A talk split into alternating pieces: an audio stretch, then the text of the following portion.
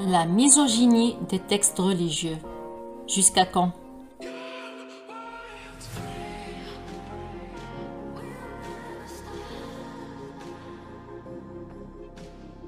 On ne peut plus se voiler la face.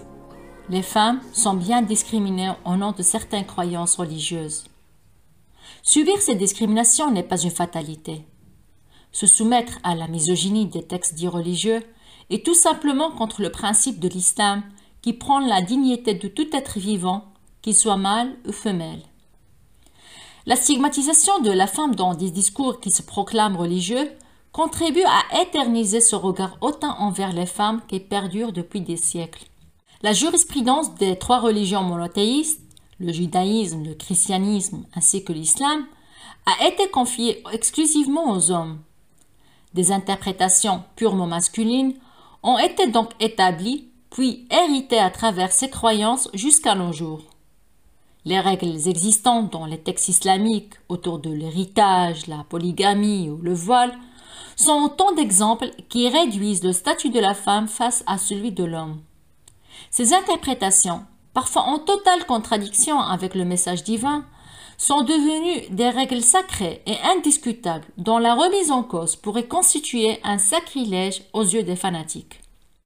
Des discours religieux représentent souvent la foi sous une forme duale, partagée entre les permis et les interdits, les fidèles et les incroyants, le paradis et l'enfer, ponctués par des affirmations d'une vérité absolue. La vacuité morale n'est pas à démontrer, et l'essence spirituelle du message divin s'éclipse devant des rituels mécaniques et répétitifs, se focalisant plutôt sur les apparences et les préjugés.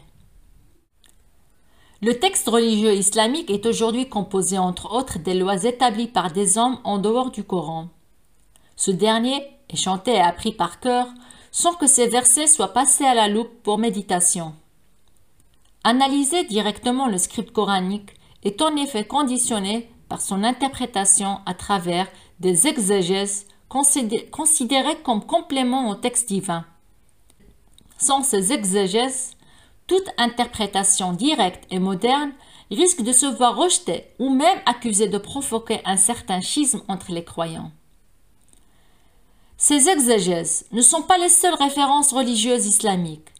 La tradition orale, connue sous le nom des hadiths, occupe une place importante dans le socle de l'héritage religieux.